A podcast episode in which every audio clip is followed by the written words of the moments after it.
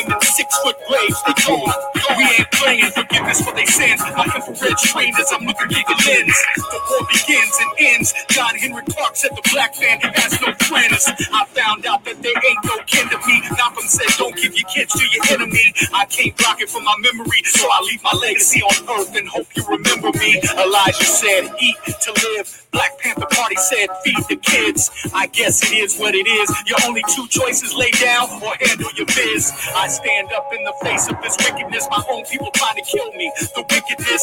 Dr. King had a dream. I'm a nightmare. Haitian Revolution Part 2. Hold it right there. I'm a descendant of the Mau Mau's and Zulus. Black Liberation Army and Jamaican Maroons. Universe gave the jewels. Ancestors gave the tools. The code is the rules. So when I move, gotta move like a ninja. Caucasus Mountains of the dirt. That's where I send ya. War games, massive proportions.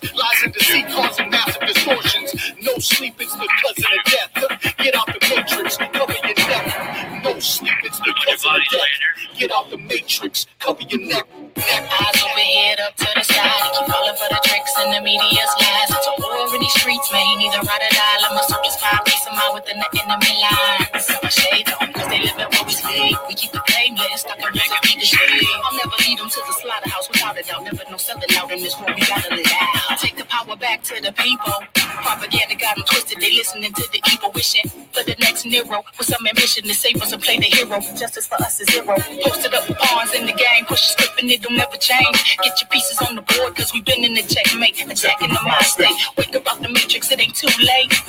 Left, right. Fighting in the war game. Third eye wide. Water is a warrior. Me mentality. Seeing what's up front of me. Gotta spit the truth no matter, even if they come for me. It big. Revolutionary. Representing Midwest style in ancient times, don't lose sight. Stuck in the game with the same old players. Generational overseers, I hate to say it. Shine, expand our mind. Using knowledge as weapon, redemption the enemy. See the game for what it really is. Take what you know and pass it to the kids. The rules only apply to the bone. Knocking on the devils, though they betting on human souls. It's a war game, they play. War games, war games, war games, war games. Wake up, wake up, wake up, at sea with the rest of the ancestors. Won't live as a slave on a plantation. Bury me at sea with the rest of the ancestors. When they ask, tell them it was war games. When they ask, tell them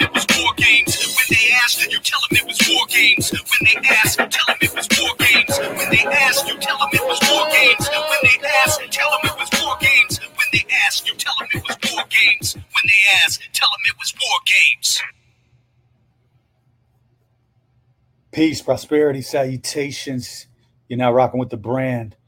This is on the Wake Up Radio. I am your host, Yurima Karama, with the illustrious, the beautiful, the extravagant behind the scenes engineer who makes all of this happen, Cindy. Yes, of On the Wake Up Radio.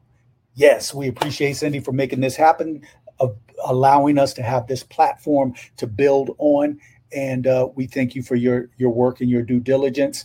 This is on the Wake Up Radio. This is a weekly broadcast coming to you from www.onthewakeupradio.com. I am the host, Yurima Karama, and I hope that everyone is having a splendid week. I hope that everyone is staying jab free.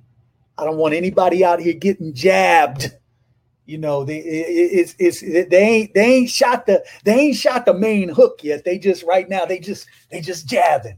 They just jabbing. So I hope that everyone is ducking ducking that jab because if you can duck the jab, you can probably sidestep the sidestep the, the, the, the main the main right hook or the main left. So uh, yeah, hope everybody's ducking that. I hope everybody is uh, having uh, a, a, good time with family, friends, and uh, loved ones as well, because we are living in some very trying times right now.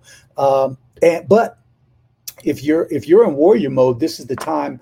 This is the time that you want to live in. This is that time that you want to be in. This is this is your time if you're in warrior mode, because you see the change that's taking place, you see what's happening, and you definitely want to be a part of that change. You definitely want to be locked into that. So uh, I appreciate all of our frontline warriors out here who are doing the damn thing. I appreciate all of our frontline warriors who uh, get behind the scenes and, and we talk, we manifest destiny, we build, we strategize, we cry, we laugh.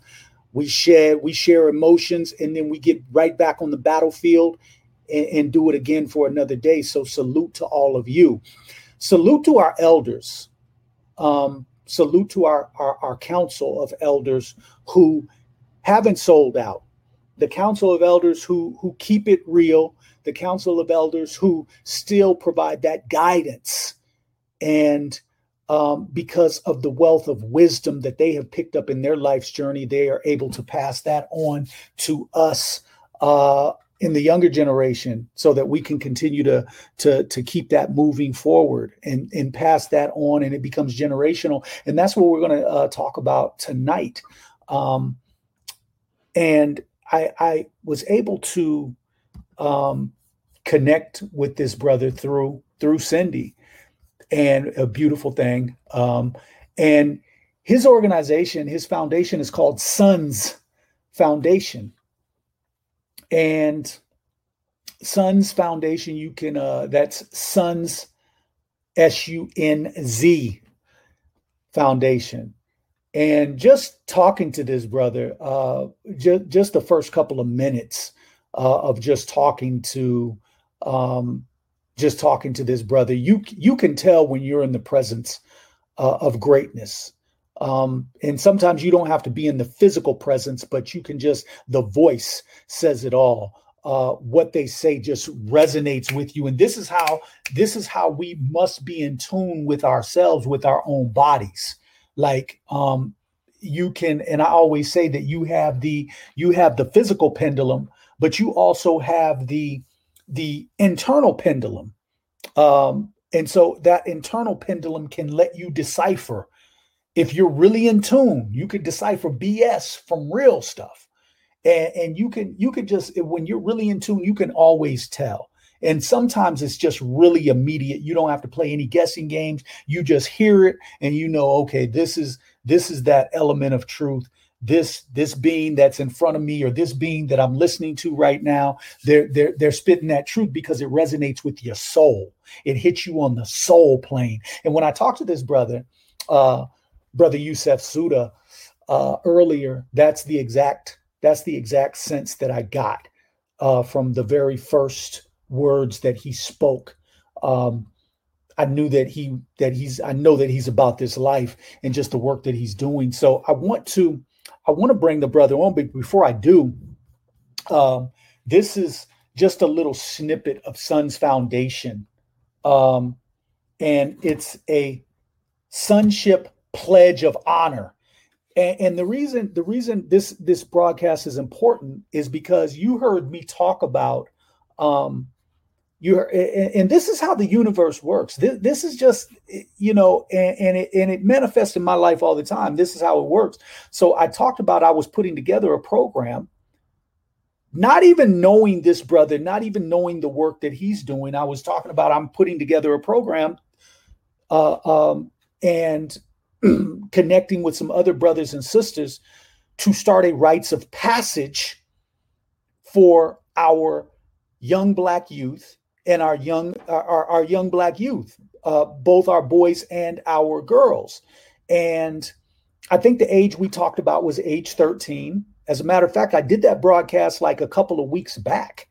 Like i said you know because all other groups they have a rites of passage for their particular for their particular youth you know you have the bar mitzvahs with the with the with the jews and and, and the, the, i call them the fake jews and all of that but you know the the latino community they have a rites of passage for theirs but we don't have that for ours and that's so important that we have and then boom i get connected with this brother.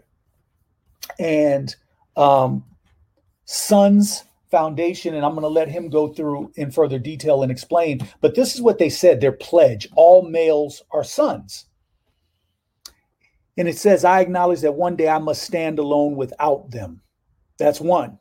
Number two, I am a son, a gift of two parents, a father and mother. I know there are two sides to every story. That's two. Three, I pledge to seek to learn both in fairness to my future. Number four, I seek to create as much opportunity to know each side for myself. Number five, I pledge to find the truth as best I can. Number six, it is with this truth that I can decide for me Without it, I cannot. Number seven, I understand to dishonor the truth of my father's existence is to dishonor my existence. Number eight, the truth is, it is because of my father that I am here. Number nine, I understand I do not have to accept the misdeeds of my parents to accept their existence as their son. Number 10, I cannot hold on to their misdeeds without also holding on to my pain. Number 11, I honor them as a part of my life, though they may or may not be present. Hmm. Number 12, I pledge to fight the failed understanding I may have held about my father and or mother. Number 13, I know by honoring me, I honor being a son from their birth. Number 14, I seek to be a good son. 15, their offenses are not my own, their youth is theirs and theirs alone. Number 16, I pledge to let go of the pain so that I may live. And number 17, I am a son, and that I must be.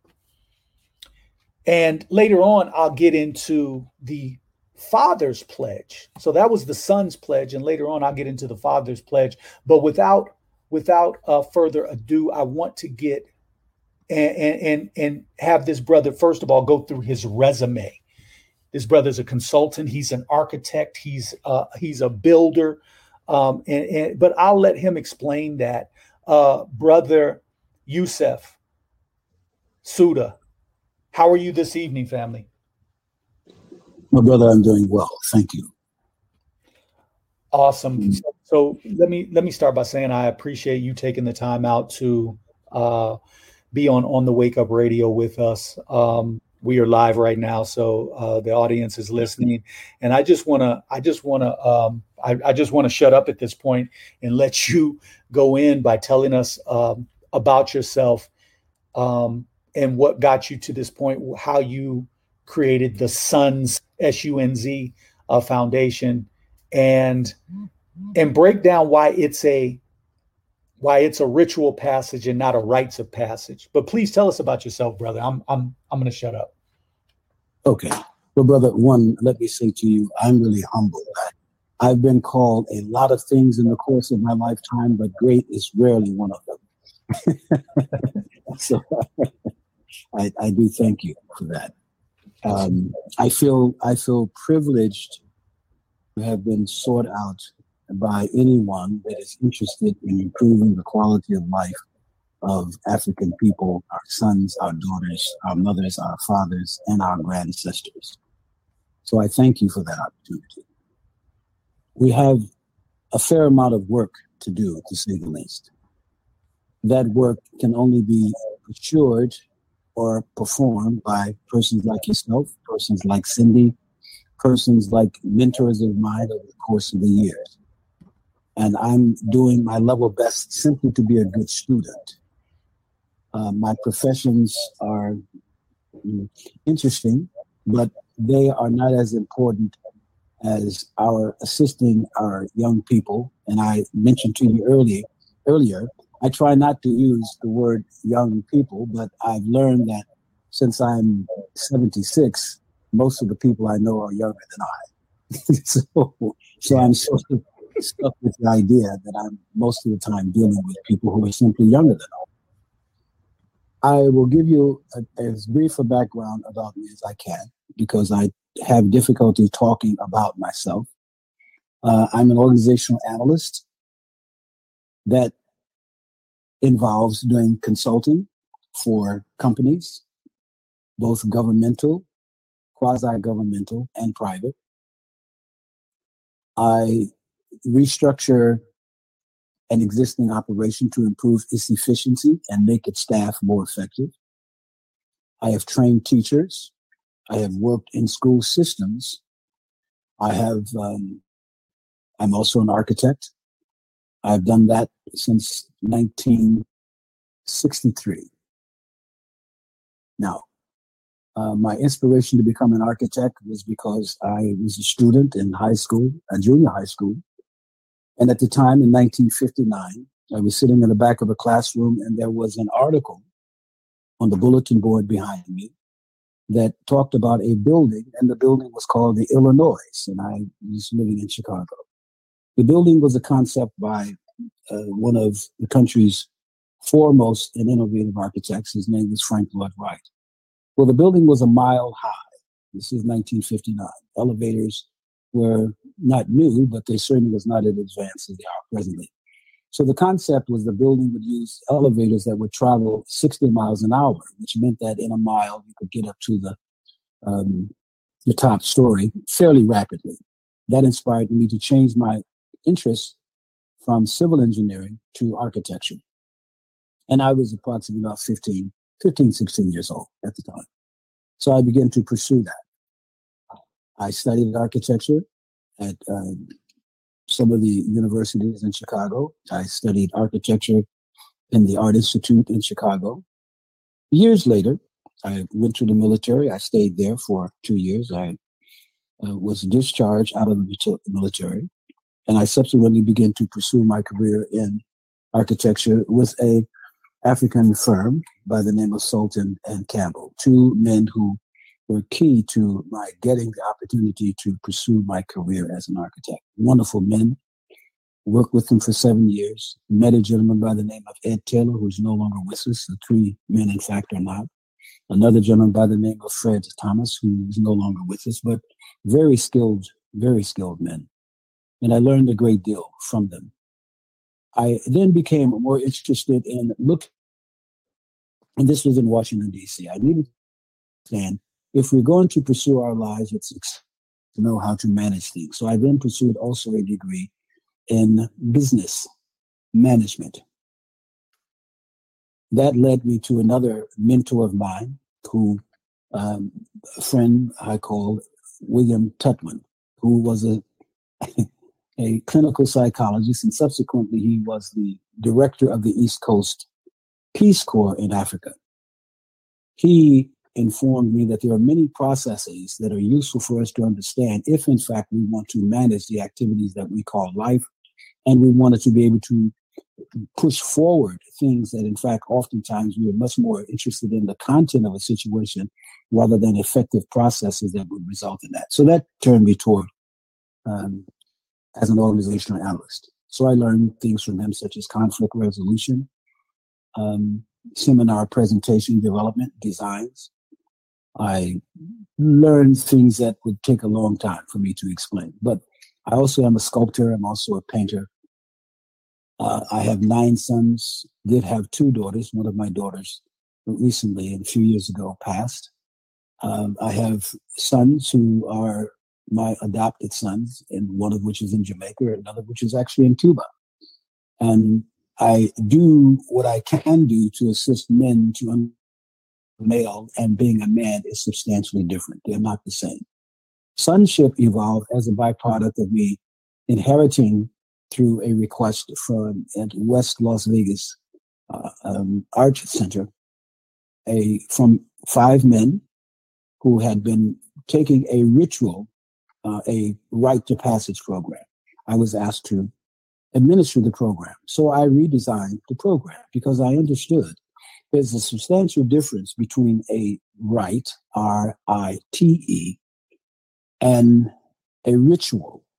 I recognize, for example, in my earlier conversation with my brother, who's the host here, that we must understand that every culture in the world has a rite, R I T E, which in fact allows them to train boys from a cultural perspective with those responsibilities that are going to be a part of their life as they grow to become from boys to men. But the continuity of the culture allows them to pass on generational ideas, concepts, nuance, uh, qualities that are not written, but they're there. People live these things. And the African in the US, that placement was under duress. We are not volunteer immigrants to this country. We are the ancestors of our ancestors were forced to be here under duress.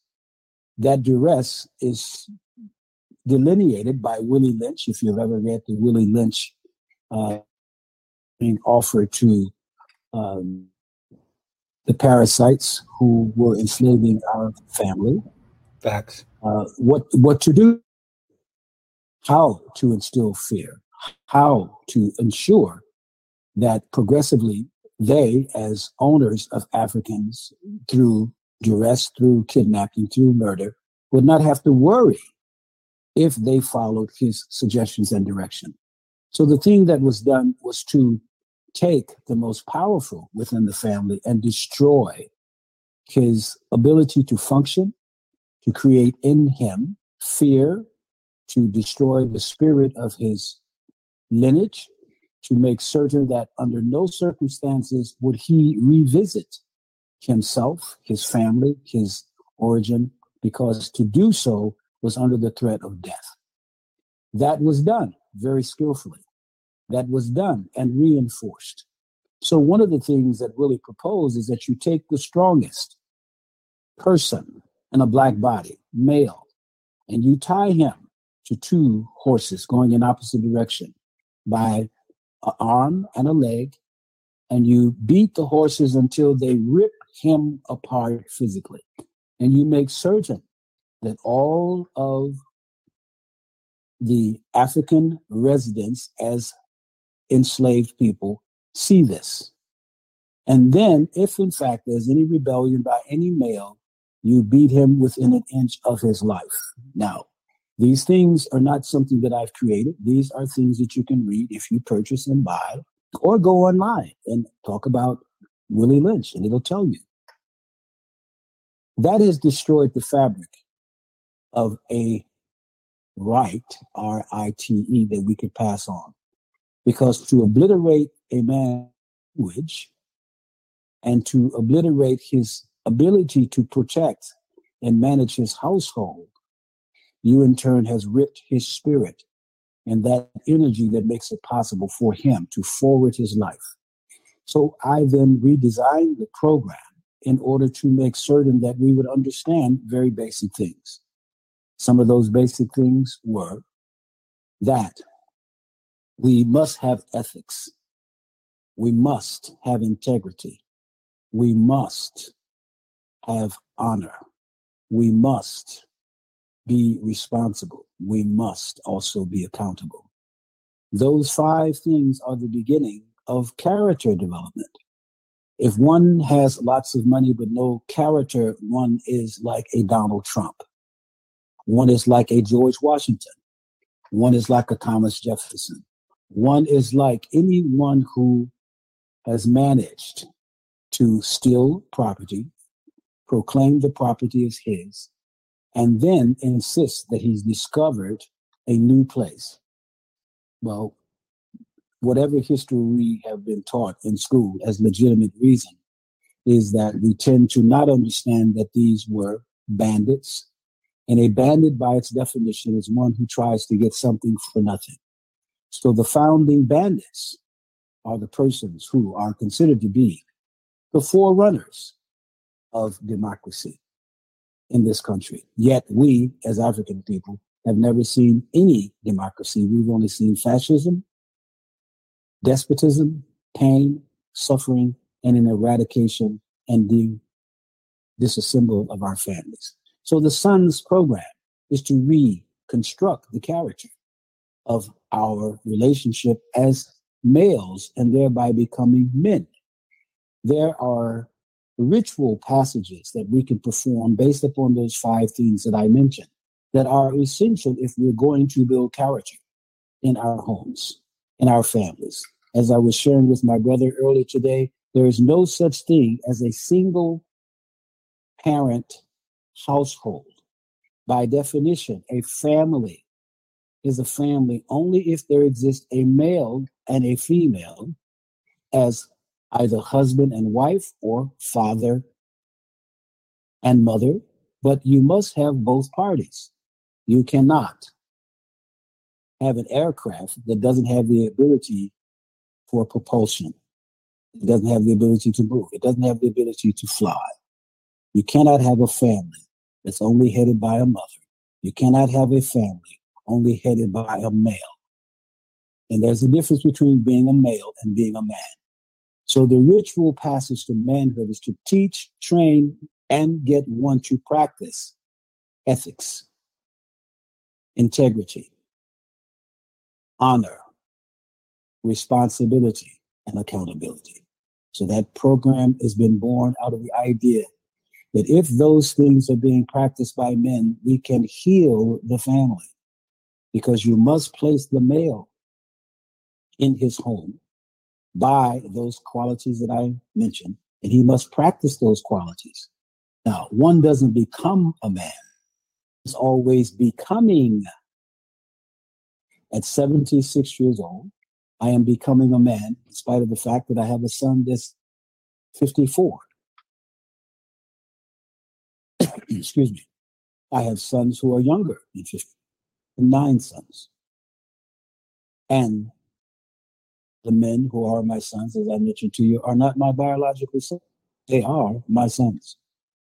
So the Sunz Foundation is founded on the idea that once we can get in the hearts and minds and spirits that every male is a son. If you do not honor your father or you dislike your father, you must to acknowledge the fact that without him, you not be here. If you do not manage your relationship with your mate, then you are failing in the objective of being the father and the son that you wish to be. And by being that, by understanding those principles by which the brother read. And that's the pledge. I've had a young man at nine years old stand at a graduation ceremony who's never seen his father since he was three, four years old. His father is in prison. And he stood on stage after graduating from the program and he said, I realized as a result of going through this program that I do not have to go to jail like my father. I thought I was going to have to go to jail that was heartbreaking and also joyful at the same time. So, in essence, to finish a bit, the Sons program is there to assist males to become men. I know some 65 year old boys. I know some 18 year old men. So, age has nothing to do with manhood, character does how you do what you do. Do you do what you say? Is it done? Can you make a commitment and fulfill that commitment? To yourself is the first commitment that you make. The first word that you give is to you. If you can keep your word to you, then you can keep your word to someone else. If you cannot do that, then your word to someone else does not matter. So I'm open to anything else that you might ask. I think that might be helpful so you'll understand the nature of what I do. Brother Yusef, I, I so appreciate you. Um, if I may, um, because I, I, I, for for the ones in the back that that might not have heard, um, I would ask if it's not too much, brother. Can you break down again? Um, because I, I, you know, there, there's so much work that you do and have done in the span of your life that is so important and so valuable for our Black community.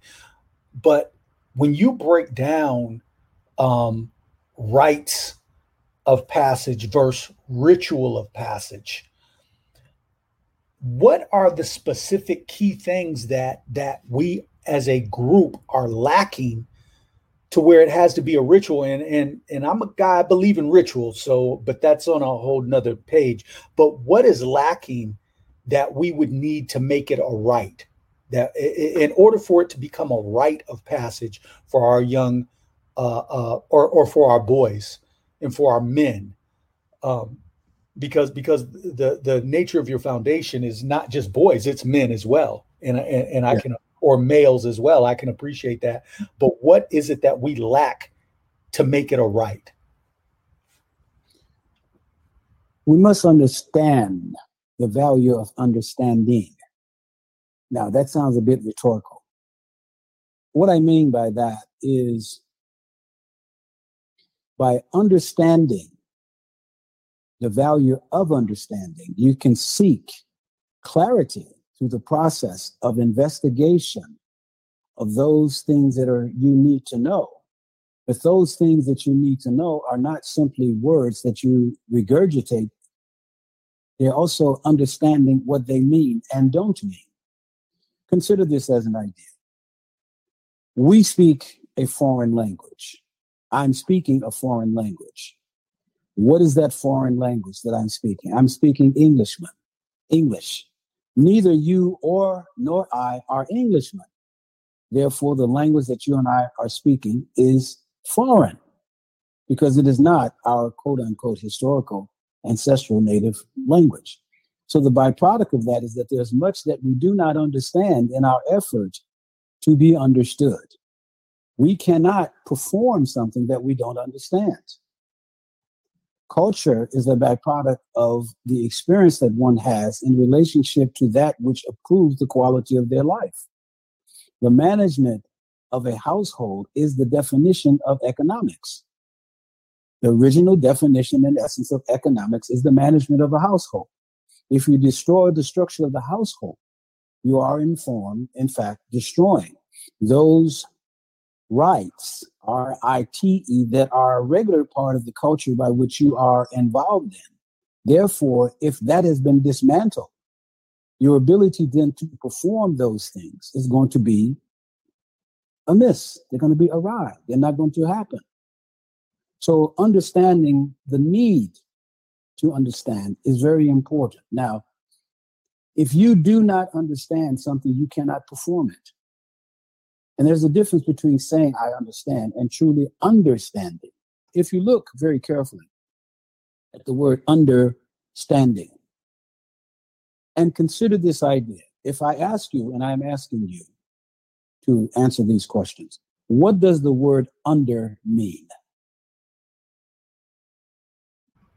uh, under means to means to be under means somebody something or somebody is over top of you you're under there you go you're beneath something therefore if that's true the corollary is something is above you is that correct yes okay now keeping that in mind so we can say under means to be beneath or below something. Therefore, something is above. Is that fair? Yes, absolutely. Okay. And again, another question. What does the word stand mean? Give me a definition in your mind of the word stand. Stand, S T A N D? Mm-hmm. S T A N D. Uh, upright on your feet. Um, that's fine. That's good. To be upright, to be upright, preferably logically over something. Is that correct? Yes. Yes. Yes. You're, if you're standing, you're over the floor. You're not yeah. underneath it or beneath it, right? Facts. Yes. So here we have two two words. Now the word ing, the suffix ing, indicates that something is actually in process. Is that fair? Yes. Yeah. You're running. You're running. You're in process of lifting the foot and putting it down fast. So we're we're, we're running. If yeah. we're walking, we're in the process of movement at a pace that is not running, but we are in the process, right? So if I use the word understanding, I, I have two words. One means one means under, and the other one means upright. But we use both words as if we really do understand what they mean. Yet I would tell you that we do not. Now, here's why I say that. How do you be underneath something and above it at the same time? Yeah, theoretically, it's impossible. there you go. How do you do those two things and be in process of doing those two things effectively? How do you do that? Mm. Yeah, yeah. Okay. Now, all I'm, all I'm asking, all I'm requesting is that we think about what I'm saying. Okay. Thinking about it. I want to open the mind so the mind can think. It means that anything that you know, you know, you're certain about, you have knowledge of, you can stand underneath anything that you know. Doesn't matter what it is. You can perform any task if you know the task. You can stand underneath it with knowledge, with the gift of knowledge, with the gift of knowing, with the gift of certainty. So you can stand underneath anything that you know. Therefore, when you're doing that, you are in process of understanding the something that in fact you are aware of and you have certainty of. Is that fair? Yes. Okay. Yeah. Now, what I what I mean is certainty, knowledge gives you the ability to stand under the knowledge that you know firmly. And the more you understand about something, the stronger you are about that something. Is that correct? Agreed. Yes. Therefore, your understanding increase by virtue of the knowledge you gain. And if that's true, understanding something is based upon the knowledge and certainty and data that you have that you can support and cannot be moved off of the things that you actually know. So mm. the word is actually informing you that anything that you know, you understand, and you can stand underneath it with certainty and continue to do that as long as you are improving the knowledge that you gain in relationship to the subject matter that you, in fact, have decided to learn.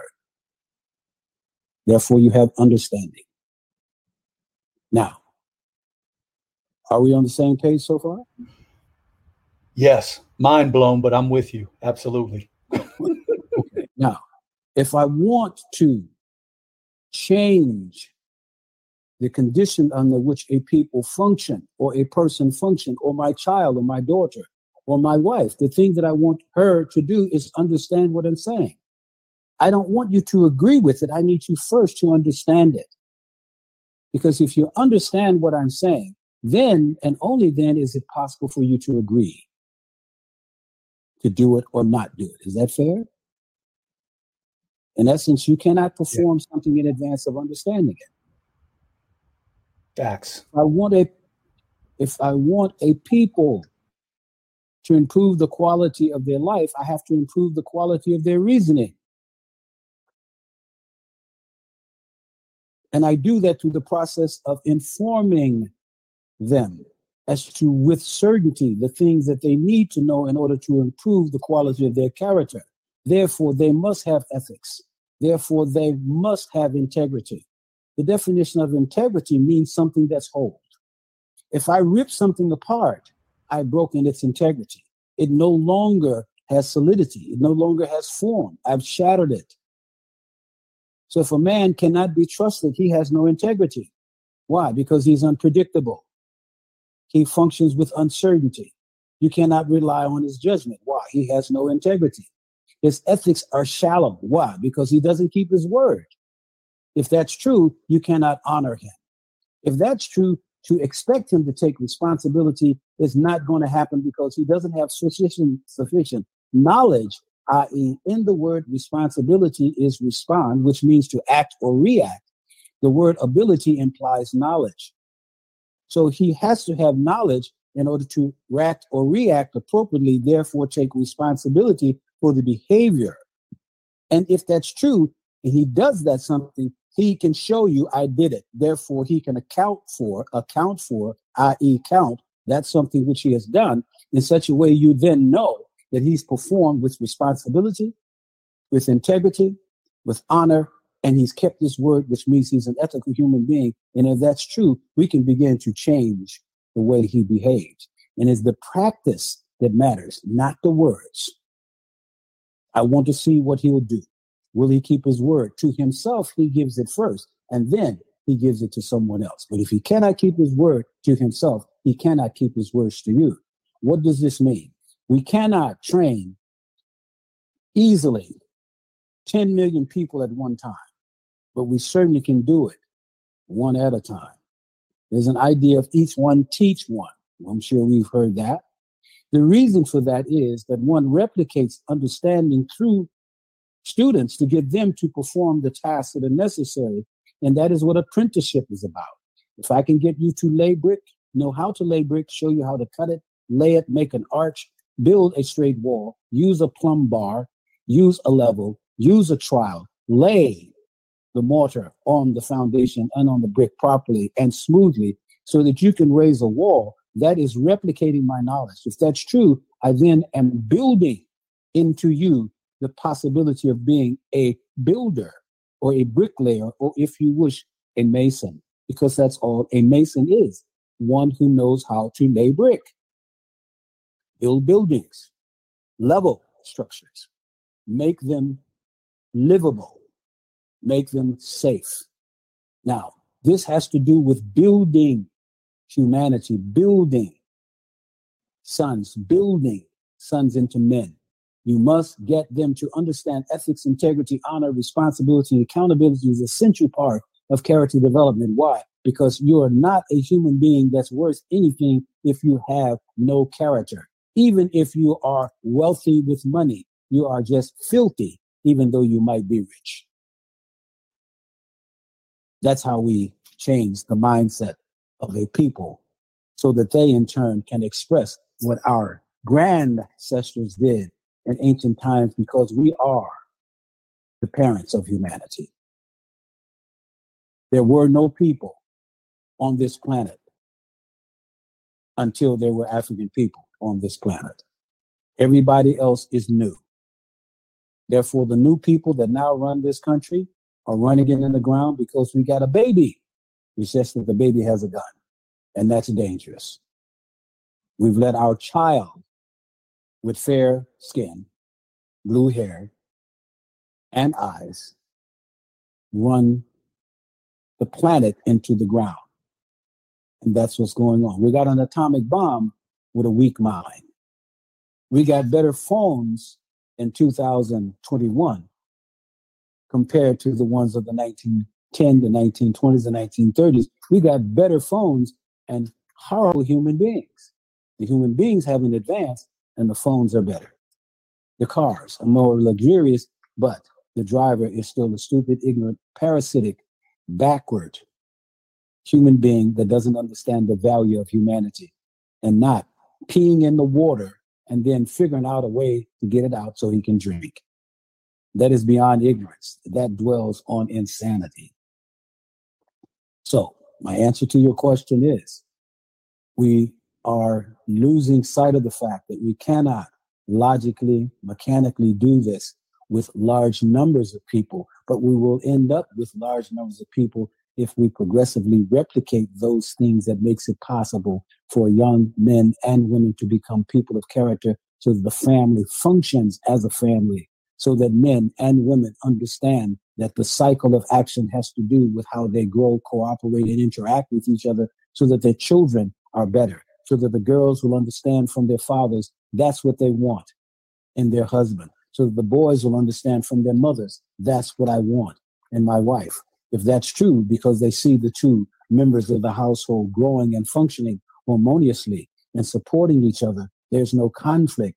And that conflict is minimal if it is, and they have means and ways by which to explain it, talk it out, get it done, and achieve the objective so everybody eats, everybody's warm, everybody's comfortable, and everybody's safe. That is a family. That family unit builds a community. That community builds a town. That town communicate, builds a state or a country, and thereby a nation. That is the process, because that is how it was torn apart. If you reverse the process, you get the answer. So the men of integrity, protecting the women of integrity, cultivating children of integrity, boys and girls turn into men and women on the basis of their ability to interact and cooperate with families other than their own because they respect the nature of what it means to be a member of a family. thereby a member of a community, thereby those collective groups of communities will interact with other communities, and then we will have a nation. Wow, brother, brother Yusef Sulton, um, thank you. You're welcome. Just thank you. You're welcome. Thank you. So, so, so, um, it's this is this is this is awesome because usually I'm the one speaking, and now I feel like I'm in class. You make me feel like a kindergartner. the way you just broke it down, that that that is so awesome because uh, integrity is is so very important. Everything you just said right now is so spot on and what is needed in our community desperately. And for you to take the reins with our with with our males and boys um, and to put the time in and it's clear and and when i started this i said that when you and i spoke earlier i could just the first couple of minutes i knew my spirit said it um, you can tell when it's real and when it's fake and and um, I gravitated towards you as soon as you spoke uh, because it's so real.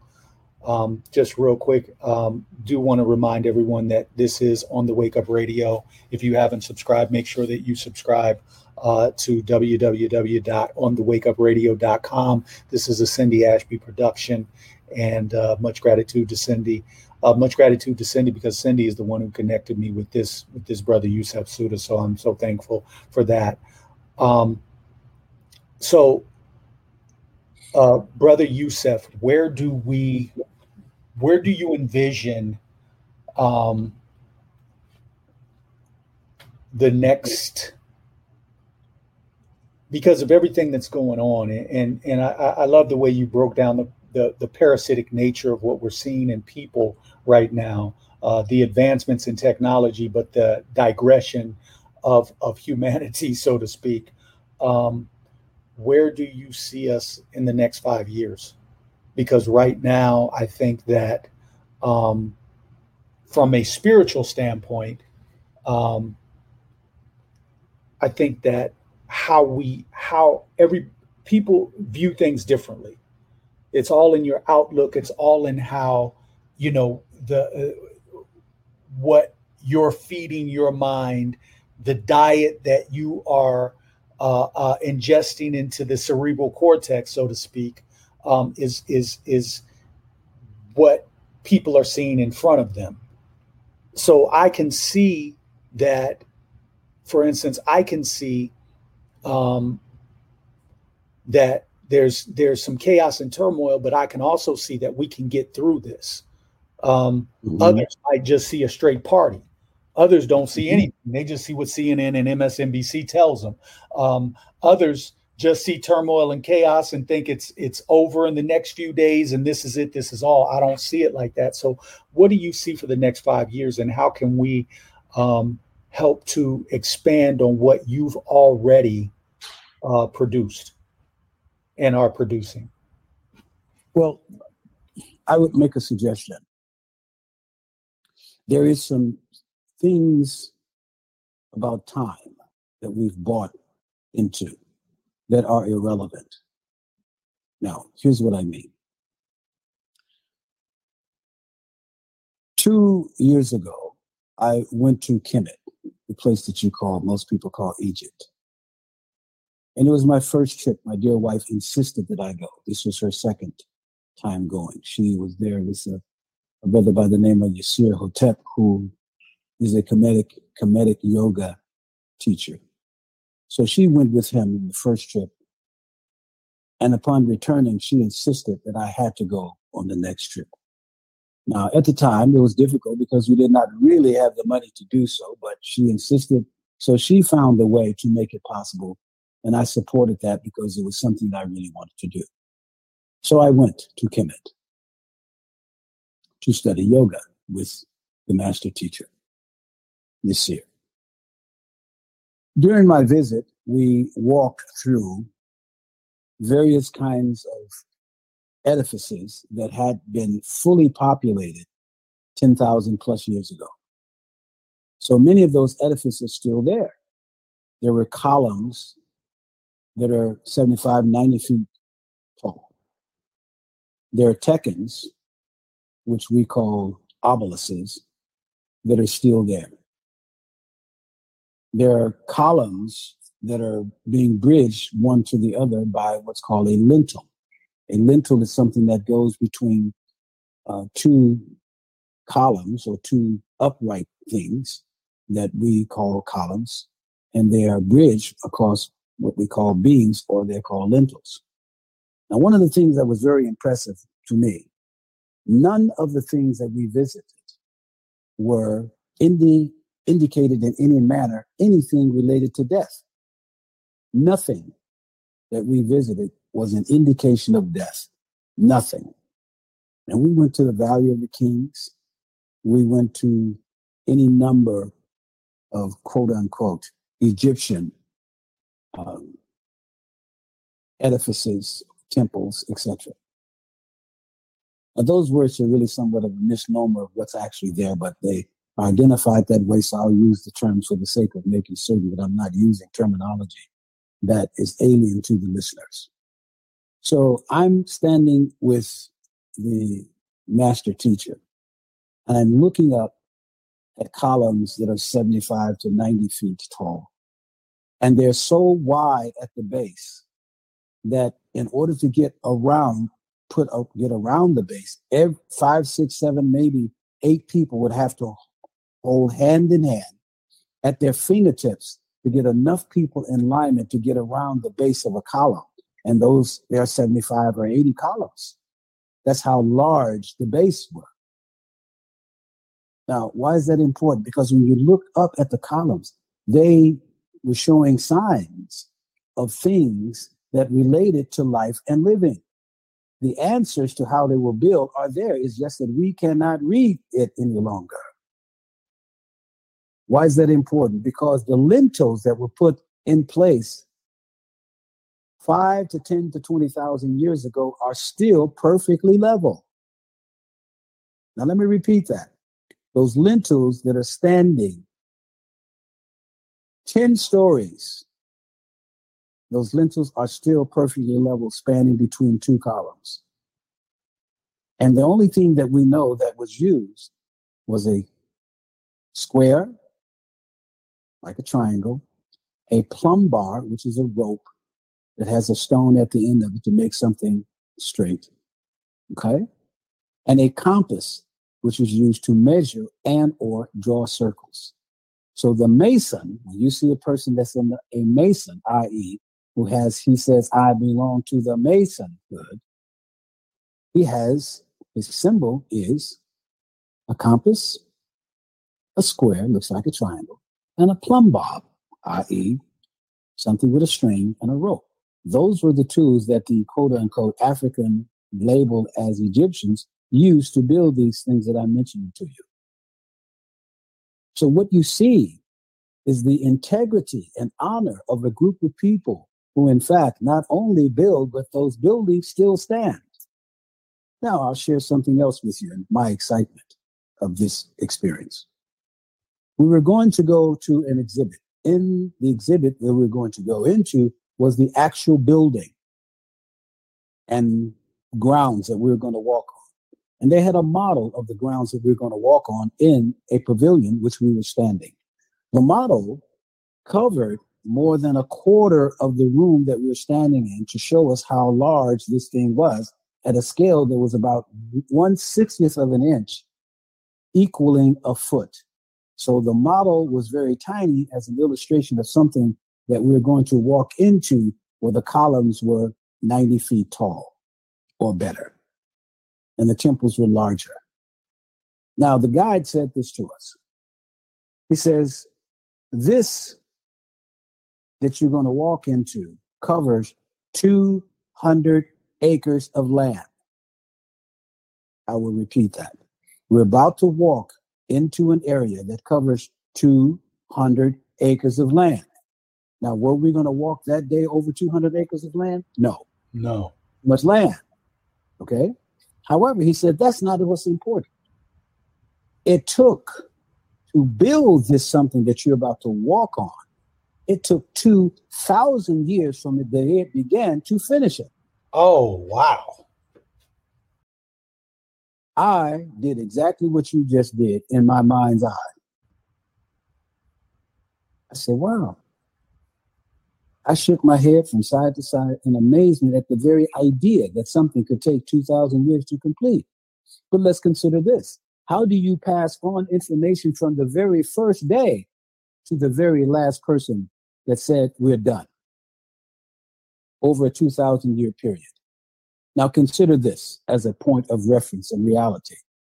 That means this those persons who believe in Yahshua ben Joseph, i.e., better known as Jesus Christ, at the day of his birth to the present day, that is 2021 years. Is that correct? Correct. Okay. That means if that building that we walked into was started the day the boy was born, it would just be 21 years old today. Mm. That was done by the minds of people who did not consider time as an element of interest or importance. Because it didn't matter. Why? Because it doesn't exist. When you today or tomorrow see what you would call a sunrise, the sun doesn't move. It sits in the center of this solar system. It is always shining. It's just that this little ball that we sit on, called this grain of sand called Earth, it is moving at a thousand miles an hour, which is why, with a circumference and a rotation of 25,000 miles during the course of a 24 hour period, it means that the sun is actually traveling a thousand miles an hour. The, I'm sorry, the planet is actually traveling a thousand miles an hour. If that's true, you cannot go faster on this planet than you are, can go when you're standing still, because you're standing still you're moving on the surface of this planet a thousand miles an hour. Now, if that's true, what you're seeing is witnessing as a sunrise or a sunset. You're just watching the earth rotate with you standing on it and facing the sun when it rises in the morning, or you're going away from that sun in the evening. So you look at it as being a sunrise and sunset. Why is that important? Because you're lying to yourself by saying it's a sunrise or a sunset. It isn't It's no more than the rotation of the planet in relationship to the sun. So time doesn't exist. Mm. How could it be you and I are talking? Am I right? Yes. We're talking. What time is it where you are? 1059. 1059. It's 759 here. We're talking about different times, but at the same moment. How could that be? right, right, right. You understand? Ah, yeah. The little things. there, is the, there is the lie. You see? And over the temple in every area in Kemet, there was a notation that said, To thyself be true. Mm. But if you're lying to you about what you see, then the illusion and delusion is yours because you're accepting something as true that is false. And that falsehood keeps you trapped in a belief that has nothing to do with good sense or sanity. So I have to uncrazy you for you to understand how to be sane and be accountable. You have no integrity if you're accepting lies as being the truth. Mm. You have no honor if, in fact, you accept the lie as being the truth. If you believe that today is September, you're in trouble because the sun doesn't care what you think, it only does what it does. Wow. Mm. You can believe in Santa Claus, you can believe in Jesus Christ, you can believe in Muhammad. You can believe whatever you wish, but belief does not replace fact and thereby truth. If I lied to you and I told you I lied to you, I told the truth about lying. Therefore, I'm telling you the truth. Got it? yes, yes. You, you understand? Yes. So what I'm saying that we have to get rid of the delusion and thinking that belief is much more valuable than fact. The reason that this pandemic is a pandemic because a June bug with an orange face lied to people about the something that was going on and then insisted that a vaccine be uncovered without any efficacy, meaning any period of time by which we could prove whether or not the thing that we're going to inject to your body was effective. So now we got thousands of people dying because they're being utilized as the efficacy period that would ordinarily happen if science was allowed to run the show properly. It might take a year or two years, but I wouldn't have people dying because of the product that I'm injecting into their bodies, because I would have effectively found out if I can cause the virus to not do what it will do. I need to know why the virus performs the way it performs in order for me to find a solution to not having it do what it does. Because the virus is a living organism. Guess what it wants to do as a living organism? Tell me. What does it want to do as a living organism? What do you want to do as a living organism? Live. Thank you. Your objective is simple. I want to live. Self preservation. First law of nature. A living organism has one objective to live. It is not trying to kill anything, it's just finding host bodies by which will further its growth, its ability to be alive. If that kills you, okay, but that's not its objective. I need to find out why it performs the way it performs so I can solve the problem that in fact results in my death. Therefore, I don't soft pedal finding reasoning associated with something that I want to prevent, which is my death. I need to find out why it does what it does. What is its target thinking, behavior? How does it behave that results in it doing what it wants, what it's doing? But it's not doing that consciously. It's just simply, it didn't plan to kill me. It just says, okay, it, there's there's a muscle. Let me pop into it because I can get something from it to perform what I need to have done. When the orange man didn't level with people about what it would do, what it was doing, and then utilize his authority to further the idea that I want one in five months or six months in five days. The organism doesn't think that way. It might take it two years to be neutralized by finding out why it does what it does. Because if you cannot find out the why, you cannot find a solution. Facts. Therefore, people are dying. A friend of mine died yesterday because he would not wear a mask. What is the most effective way against a disease? Don't catch it. yes. That is that isn't hard. The hard part about it, my dear brother and audience, is it's not hard. That's the hard part.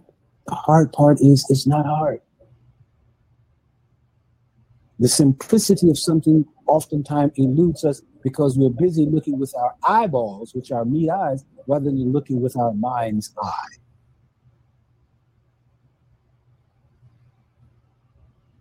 Because the truth, as you indicated, sits in front of us and we don't see it. Mm. So basically, we need a basically, and this is something that I said uh, years ago. We need a deprogramming and reprogramming of our thinking completely. We need an understanding of the necessity to do either. It is necessary to understand. So I said to you, at the heart of our problem is that we don't understand the value of understanding. Mm-hmm. That's the most awesome difficulty of all. We don't under, we don't value understanding. We want to value data. Data is just data. Mm. And we don't understand much of that. We speak a language that is foreign. There's only 26 letters in the language. The Chinese has six to 8,000 letters to make up a language. Which one do you think is the brighter of the two? Mm. Chinese. Thank you. Yeah. The African at home, the average child speaks at least three languages. Okay? At least three. Yeah. And you want to come call him illiterate? The average African child can speak three languages interchangeably, depending upon which one is his friends he's talking to. We speak every language on this planet as African people. We speak Portuguese, we can speak Russian, we can speak Polish, we can speak Yugoslavian. Any language that we want to learn, we learn it. And then go home and speak the languages that we spoke before. Here we are speaking a foreign language and thinking that somehow we're smart.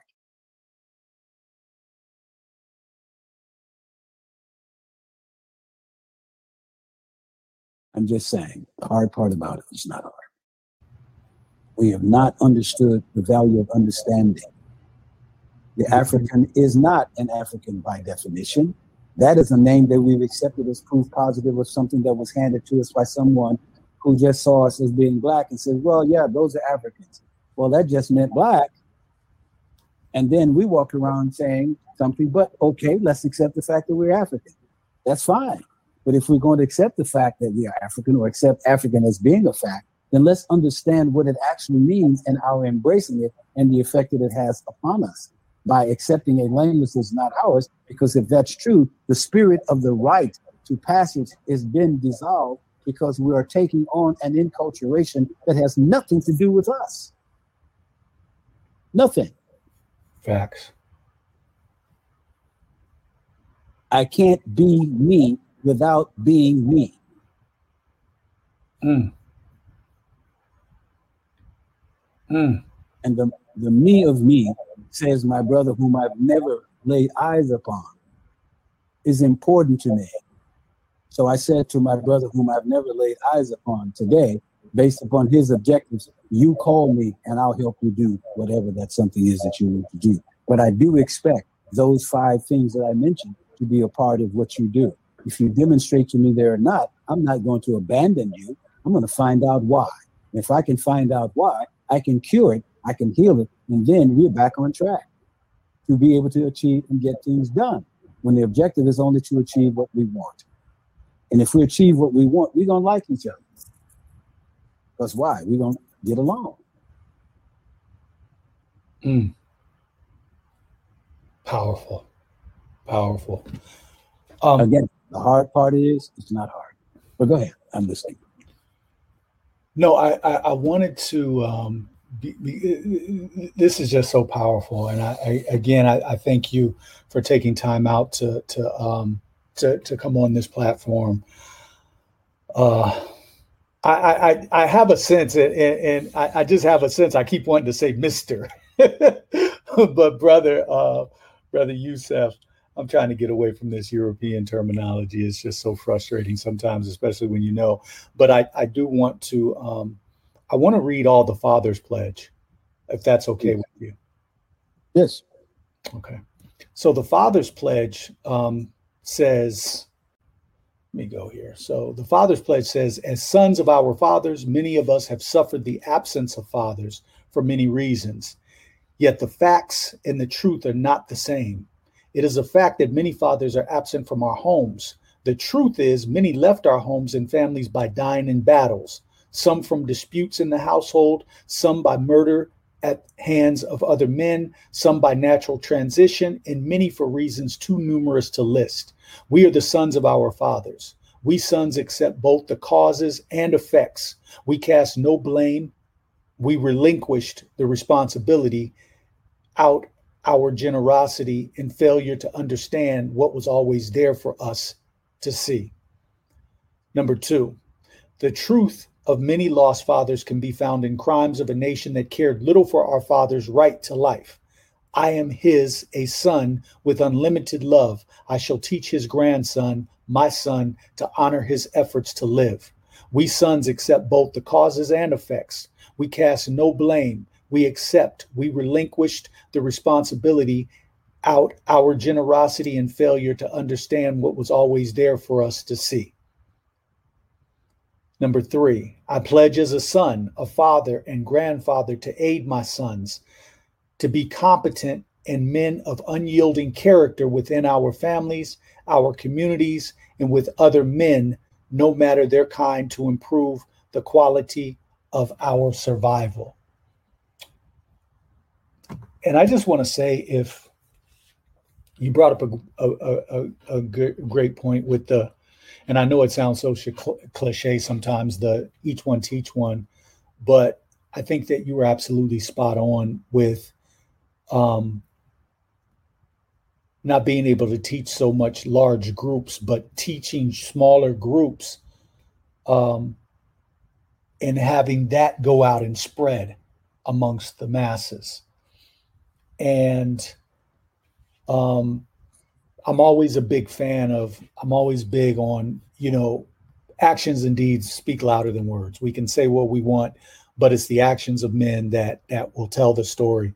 When I read this pledge, particularly for men, um, as I was reading it, I actually envisioned if black men, just just if black men around this country, um, it, for that matter, black men in the world, the three take the three largest Brazil, Alkebulan, or Africa, and here, if black men just on that pledge alone, um,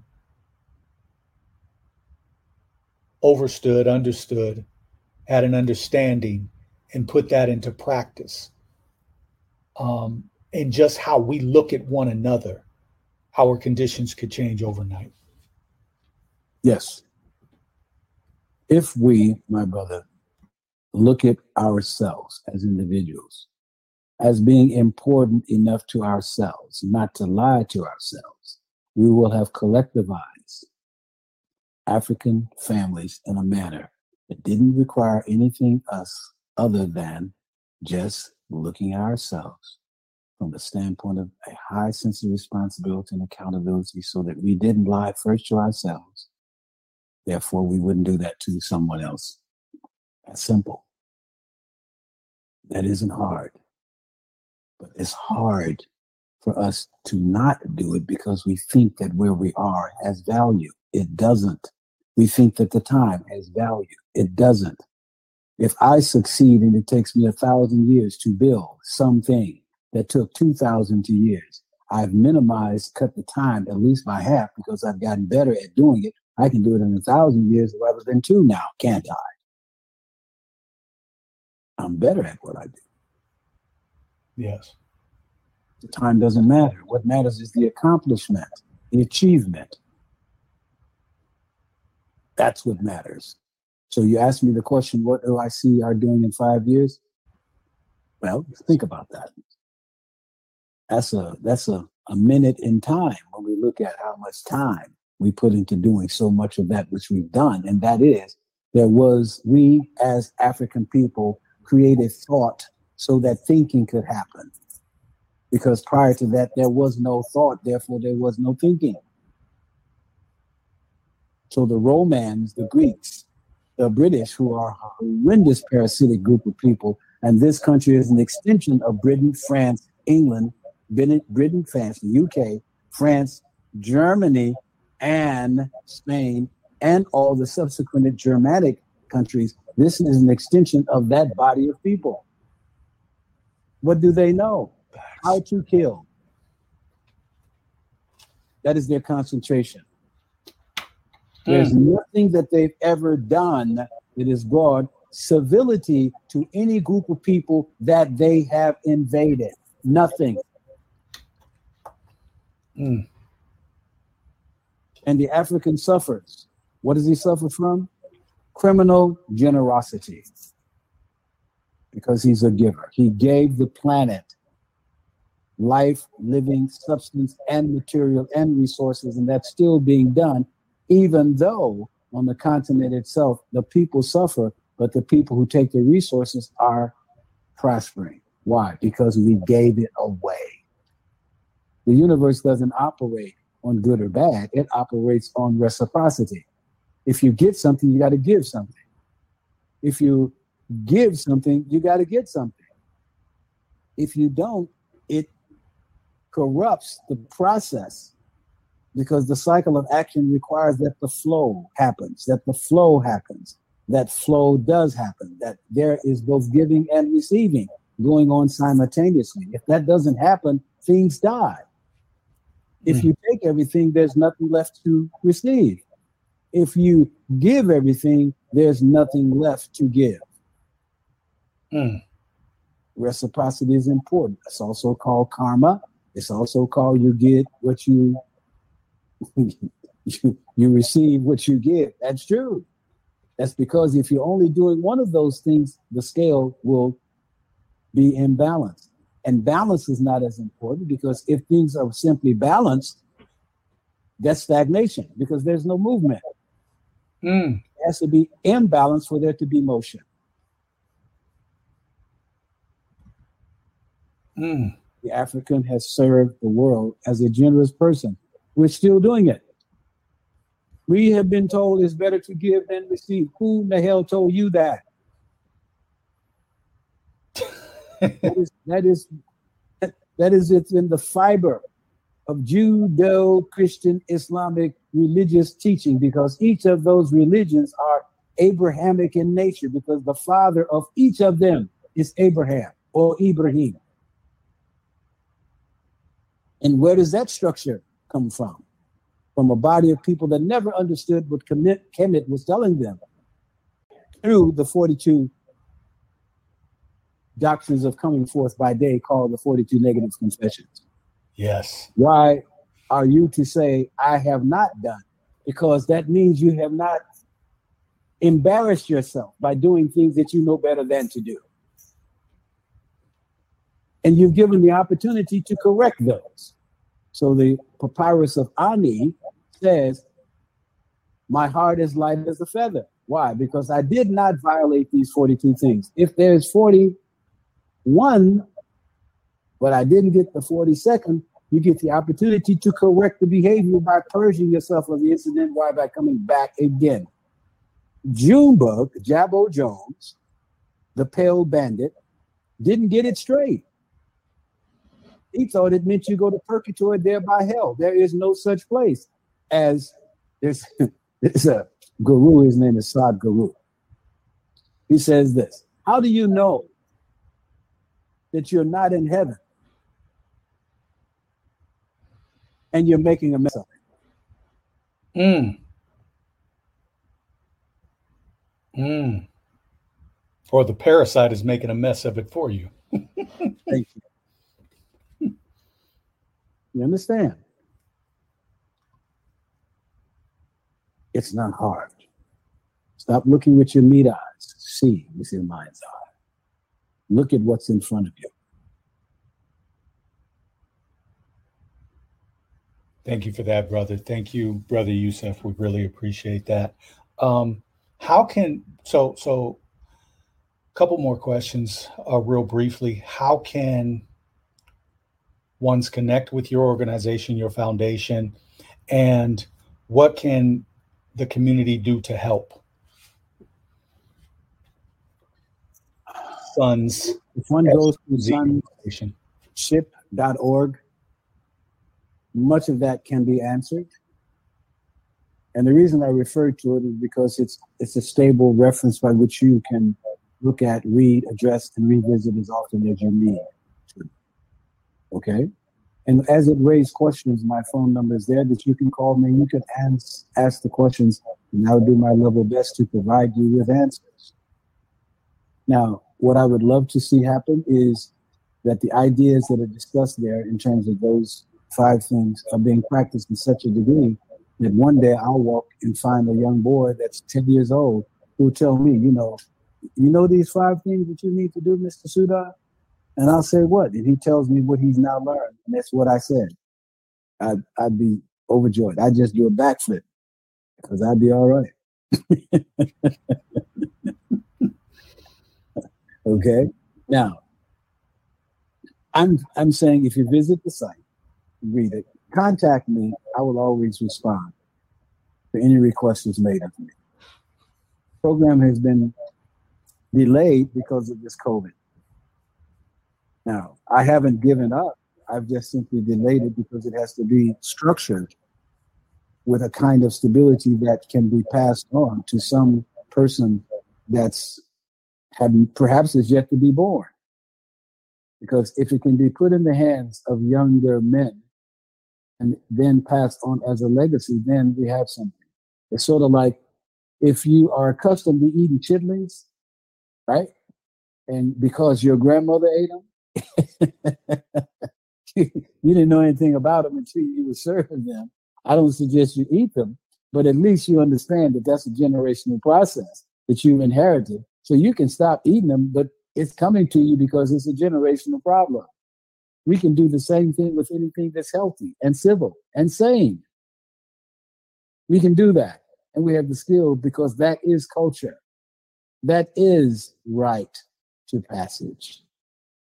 We pass on things that, in fact, are not necessarily good for us, and we do it very well because it becomes an habitual part of our effort. Therefore, we eat chicken because we eat chicken. and it's hard for us not to eat it.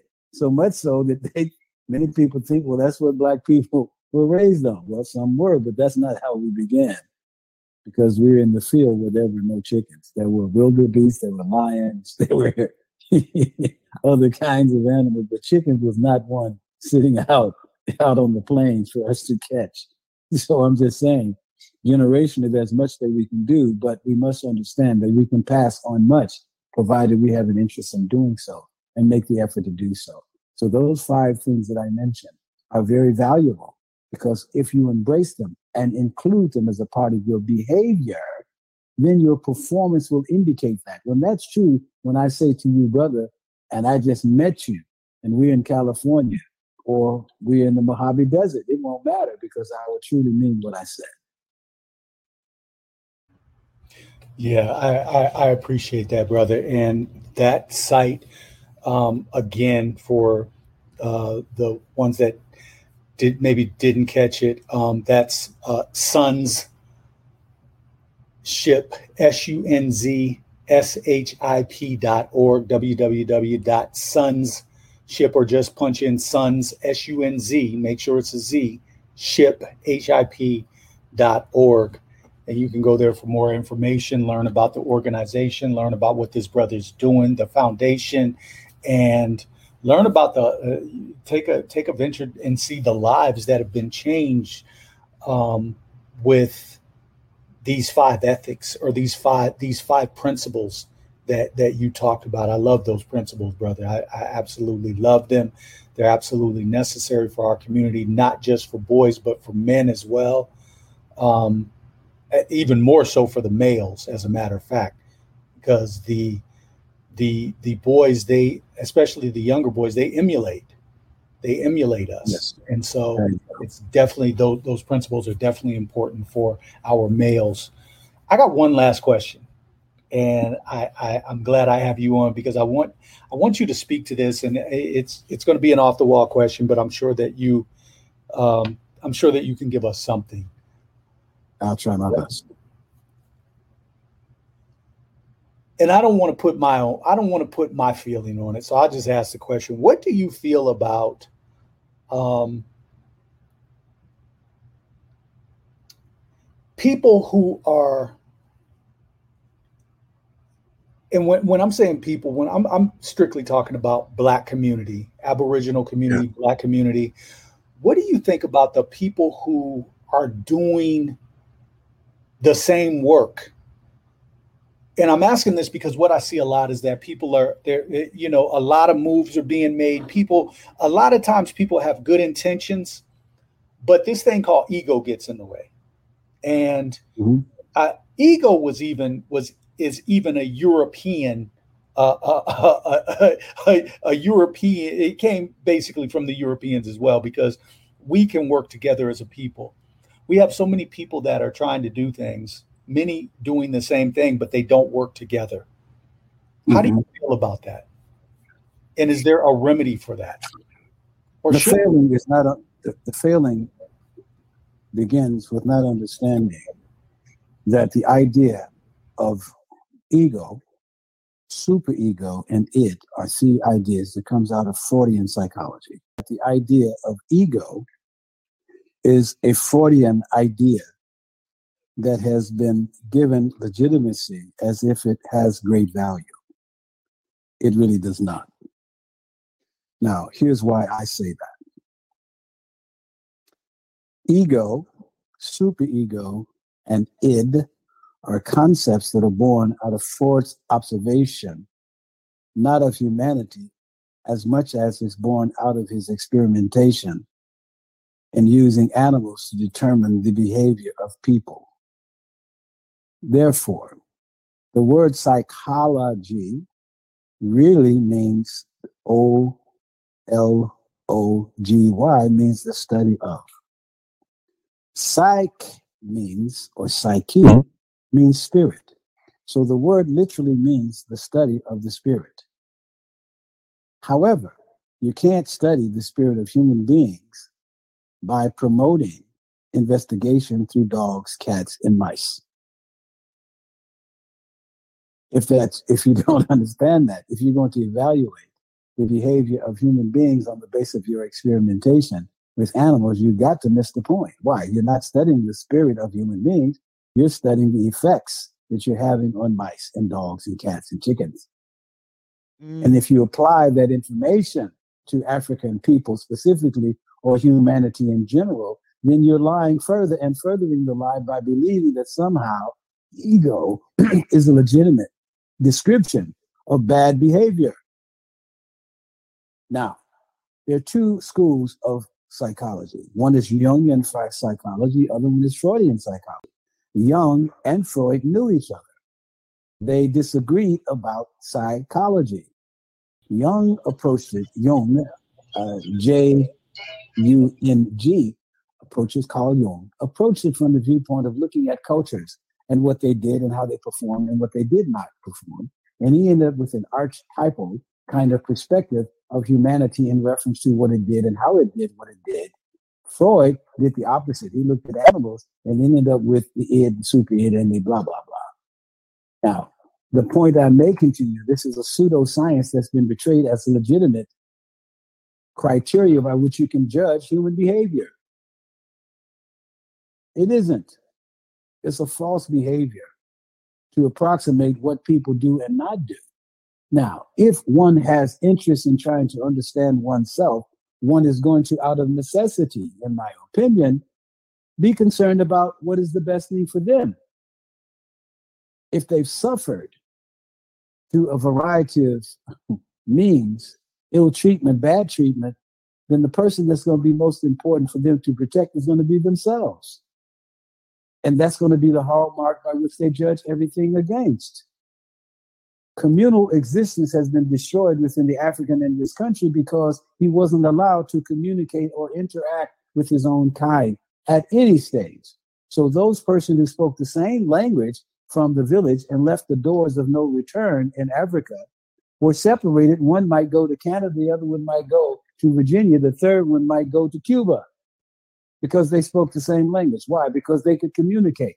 If I break the communications and the power of that, I immediately eradicate the possibility of an insurrection because can't no one talk to anyone. And then I tell you it's against my law under the threat of your life. If I catch you speaking your language, I'm gonna knock you off. Therefore, I'm instilling fear. But if you then let me loose, I'm going to do what? Try to protect my interests. Why? Because that's the only person I can rely on. So I become a hustler, a liar, a cheat, in order to get away from the things that I struggle through.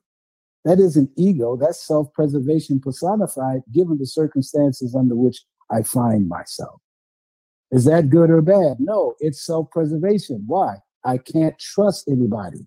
If I tell someone I'm going to escape, the person who owns the plantation might find out from Bob, Bubba, Jumbo, because he and his effort to be self preserving is going to go tell, and I'm going to get killed. Therefore, I have to make certain I don't say anything to anybody. I can't organize it. Gabriel Prosser ran into that problem. Nat Turner ran into that problem. Harriet, my great heroine, Harriet told people simply if you get on this train, you got to go all the way. If you don't, this musket that I have is for you. So don't get on this train unless you're going to take a complete ride. And she never stopped. Never stopped. This is a little lady. We haven't had one male do that successfully yet. That wasn't ego, that was understanding. Understand that a person who looks at themselves in a self preserved manner has the right, if not the responsibility, to do that. The way it may pass on to the community is that if one sees out of poor ethics that he can get something for nothing, he's become a bandit and he's going to be a bandit because I can get this done and ain't nobody going to know but me. Well, that's never true. He can't trust himself. Therefore, he cannot be trusted. So I'm just suggesting to you there are phrases and things that we've been given. We're hypercritical of these things as it relates to African people within our community or within our hood. But that's because we've suffered so badly, the ability to trust each other minimizes itself because we are betrayed so often by persons who look like us. That's not a lot of people, but you only need to die once. You don't get a second chance, not this lifetime. Mm. We must understand being hypercritical of each other is in itself designed to do exactly what it does prevent us from believing, trusting, and working with each other to solve the problem that we all have. And that problem is founded in trust. Wow.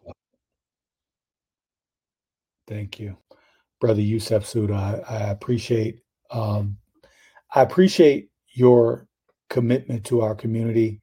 I appreciate your tour of duty um, because we as we as black men we literally take tour duties when we uh, when we commit to our communities. It's a tour of duty, and so I thank you for your service, sir. Um, you have uh, you have earned your stripes, and I'm the student. I'm the student here. Okay, I'm the student here. Okay, I have learned so very much by your giving me the opportunity to say or share those things, the little things that I do know, in an effort to make them more solid, more clear, and carefully delineate them in such a way that others can understand. That's a remarkable opportunity for me.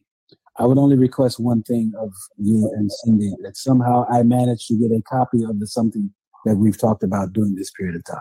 However, that needs to be done, that would be helpful. And I say that because rarely do I get an opportunity to hear me talk. Absolutely. Cindy, Cindy will make that happen. She she will definitely make that happen. So uh, we're thankful. There's a three impress meta lowercase that says that's my grandfather. I don't mm. I don't know if that's real or not, but she's she's claiming you. So who who sent that? It's uh I, this isn't a real name, I'm sure, but it's uh 3M Presmeta. Oh, okay. I do not know that person by that name, but that could very well be true. I do have nine grandchildren. Oh, she said, tell him Amira. Oh, yes, that's my granddaughter. Yes. awesome. Awesome. Wow. I feel privileged that she's on your on my page. That's awesome. Yeah. yeah that's my granddaughter. Yeah. Awesome. Yeah. She's, she's, I, I, she's got to be I, awesome. I'm I'm the lucky one in this case to have my granddaughter talking to me about something that she's learned. I that's marvelous. uh, that's great. We did have one question um, before yes. before we go, um, brother Yusef. Eh, Yusef is the the five principles again, if you don't mind. There's somebody on here taking notes, and they want the five. Ethics, integrity, honor, responsibility, and accountability. Now, these, these five words have expanded references to them and things that one can learn and apply. So those five words point to a long body of information that if one learns it, then their behavior will improve. Okay, so they're not just terms. But if you take those five words and you go to a dictionary, you understand them. But do not confuse ethics and morality. They're not the same thing. Mm. Okay? They're not the same thing. By any stretch of the imagination. So understand the basic aspects of ethics have to do every group think about this. Every group have a code of ethics. Gangsters have a code of ethics. If you're a gangster and you violate the code of ethics and go to the police you're to die. If you are a policeman and you go and work with criminals you're to die because you violate the code of ethics that's agreed upon within the group so ethics are a set of group codes or principles upon which is designed to allow a group of people to achieve a goal, an objective, something that they want to achieve. So morality has nothing to do with it. Why? Because a gangster doesn't care who he kills, he just kills. And we're finding that policemen don't care who they kill, they just kill. How do you shoot a boy going to get these keys out of his car or shoot him in the back 17 times? What is the ethics in that? What is the morality in that? So I'm saying don't confuse these terms. They have great value in ways that would require more information, more than I can give you in a simple evening. So ethics, integrity, honor, responsibility, and accountability. Look at them very carefully, understand them, stand underneath them with the data that supports your clarity about them. And as you apply them your life will improve because your developed understanding will improve on the basis of the certainty that you gain from practicing them. I just wanted to say it's such an honor um, to have you on the platform, uh, Brother Yusef. And I wanted to ask is there any, um, do you have any parting words that you would like to say? Anything on your heart that you would just like to tell the audience? Yeah, I would say to you, I do appreciate the opportunity to have a discussion about something that's very dear to me. Um, if you visit our our site, you know, sunzship.org, look at it, view it, write me, email me, um, let me know your thoughts, your feelings, your suggestions, and recommendations. I'm always open. If I can assist, call me, send me an email, text me. If you whatever you say, I'm going to accept it as being important to you enough to you to say it to me.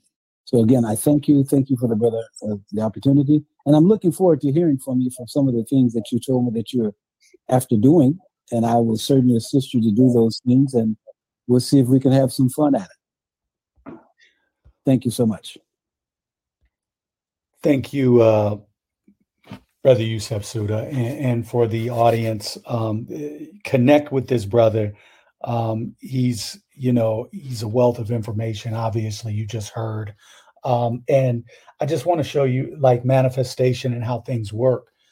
Um, so, and you know, we've been talking about land projects. Some of you have contributed to that land project, and and for those that have contributed, I thank you so much. Uh, means everything. Um, and for the ones that that have been um, that have been just uh, inspiring uh, dealing with it. I, I, I thank you.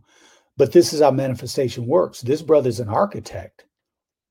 and, and, so and so you know nothing happens by happenstance I, I, there are no coincidences things coincide there's a spiritual element to this that works behind the scenes and uh, i'm just thankful I'll just leave it at that. I'm just thankful. And brother, we would definitely be uh, in correspondence. And I would like to get you. On, yeah, I would definitely like to get you back on onto this platform as well as your time permits. Um, Let me know when. Okay, absolutely. I thank you so much, and um, thank you again for being on, brother. Yes. Everyone, be safe, stay healthy, eat well, not a lot, well. it's the difference, okay? and be strong, please. All right. Thank you, brother. Peace. Thank you so much. Peace. Talk to you. Bye-bye. Bye. So there you have it. Um, the brother, powerful brother Yusef Sulton. Um, we we definitely have to uh, we definitely have to give give our give our elders, give our our libraries um, give them their roses now while they're here. Give them their flowers now while they're here. Um, visit that brother's page um, and just just reach out and say hello if if nothing else. Um, just just acknowledge. Um, let's start acknowledging our elders' existence while they're here, um, and for the work that they put in. This was powerful uh, because working with with black men and boys is uh, that's the start and he was so right talking about how you know just the breakdown of how they have you know stripped the strong and put that tried to instill that fear um, by just ripping the lion out of the strong. And um, you know he's on the front lines trying to get that back trying to get that lion back working to get that lion back. And so um, let's just uh, make sure that we are staying connected with his organization. I'm going to get that brother back on uh, because he's just uh, he's just got too much knowledge just not to. I actually, with all the with all the streams that we do, with all the clubhouses that we do, and all of that, I felt like I was literally in class tonight, like literally. Um, I I was I I was in class. I felt like a student in class, and uh, it's a beautiful thing. I try to surround myself with with people that are much smarter than me, uh, because life is it, it's about learning, and it's about people that that can make you better, and it's also about accountability. Um, for the five, if, for those that didn't get the five, um, it's um, I did write it down. It's ethics, integrity, honor, responsibility, and accountability. Ethics, integrity, honor, responsibility and accountability. And so, um, with that said, uh, love you all. The people in the clubhouse room, thank you for being on. Love you all. And uh, I'm looking forward to building with some of you um, who have been instrumental and are a part of whether it's my organization, the Unity Walk, or whether we have just met uh, you know, on one of our uh, many uh, meeting places. Uh, I look forward to working with you. We have our meeting coming up this uh, this coming Saturday. Today is well next Saturday because this still is Saturday. So next Saturday, Bucks County, uh, Bensalem, Pennsylvania. So that should be that should be very very informative, very strategic and uh, I look forward to it. Um, also, we, um, if you're contributing to the land project, please, please thank you. And for those that haven't, please do. Uh, and also, we do have our food drive, uh, our the Unity Walk food drive coming up. Our next one will be October. So we are looking to feed 100 to 150 Black families around this country. So if you can contribute to that, uh, remember, $20 feeds a family. Um, and so, whatever you can contribute, we would ask that you um, and make sure you make sure you market uh, or subject it food drive. Uh, same thing with the land project, subjected land project. Uh, but for the food drive, that would go to um, the Cash App, the Unity Walk, uh, dollar sign, the Unity Walk, or um, PayPal, www.paypal.me forward slash the Unity Walk. Um, so if you want to contribute to that to that food drive, uh, there will be flyers that we will put up here within the coming week. But again, that's twenty dollars feeds a family. Um, actually, twenty dollars feeds a black family for um, not just one meal. Twenty dollars will feed a black family. That's how we make it work. Um, the level of difficulty in my area, it's not bad, but I do hear in certain areas around the country, um, you know, food shelves are empty. So we definitely want to make sure that our um, that our black families in the country that are lacking, we want to make sure that we get them fed. Uh, some of us are doing better than others. Some of us don't have a drought, particularly in our city. I I don't know. I'm hearing people talk about empty empty shelves. I go to Costco and Trader Joe's, so I don't know. I don't. Their shelves aren't empty. I'm just, and I'm not. I'm not saying that facetiously, but their shelves aren't empty. Um, particularly at Trader Joe's, it's a little bit better food though, so maybe that's why their shelves aren't empty. Um, I'm just saying. So, uh, with that said, uh, I love you all. Huh? Oh, can you hear me now?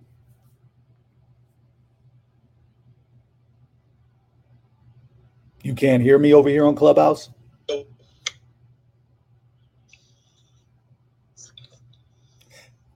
Mary, can you hear me? I, I lost you. I lost you for a minute. Oh, but I'm Now back now.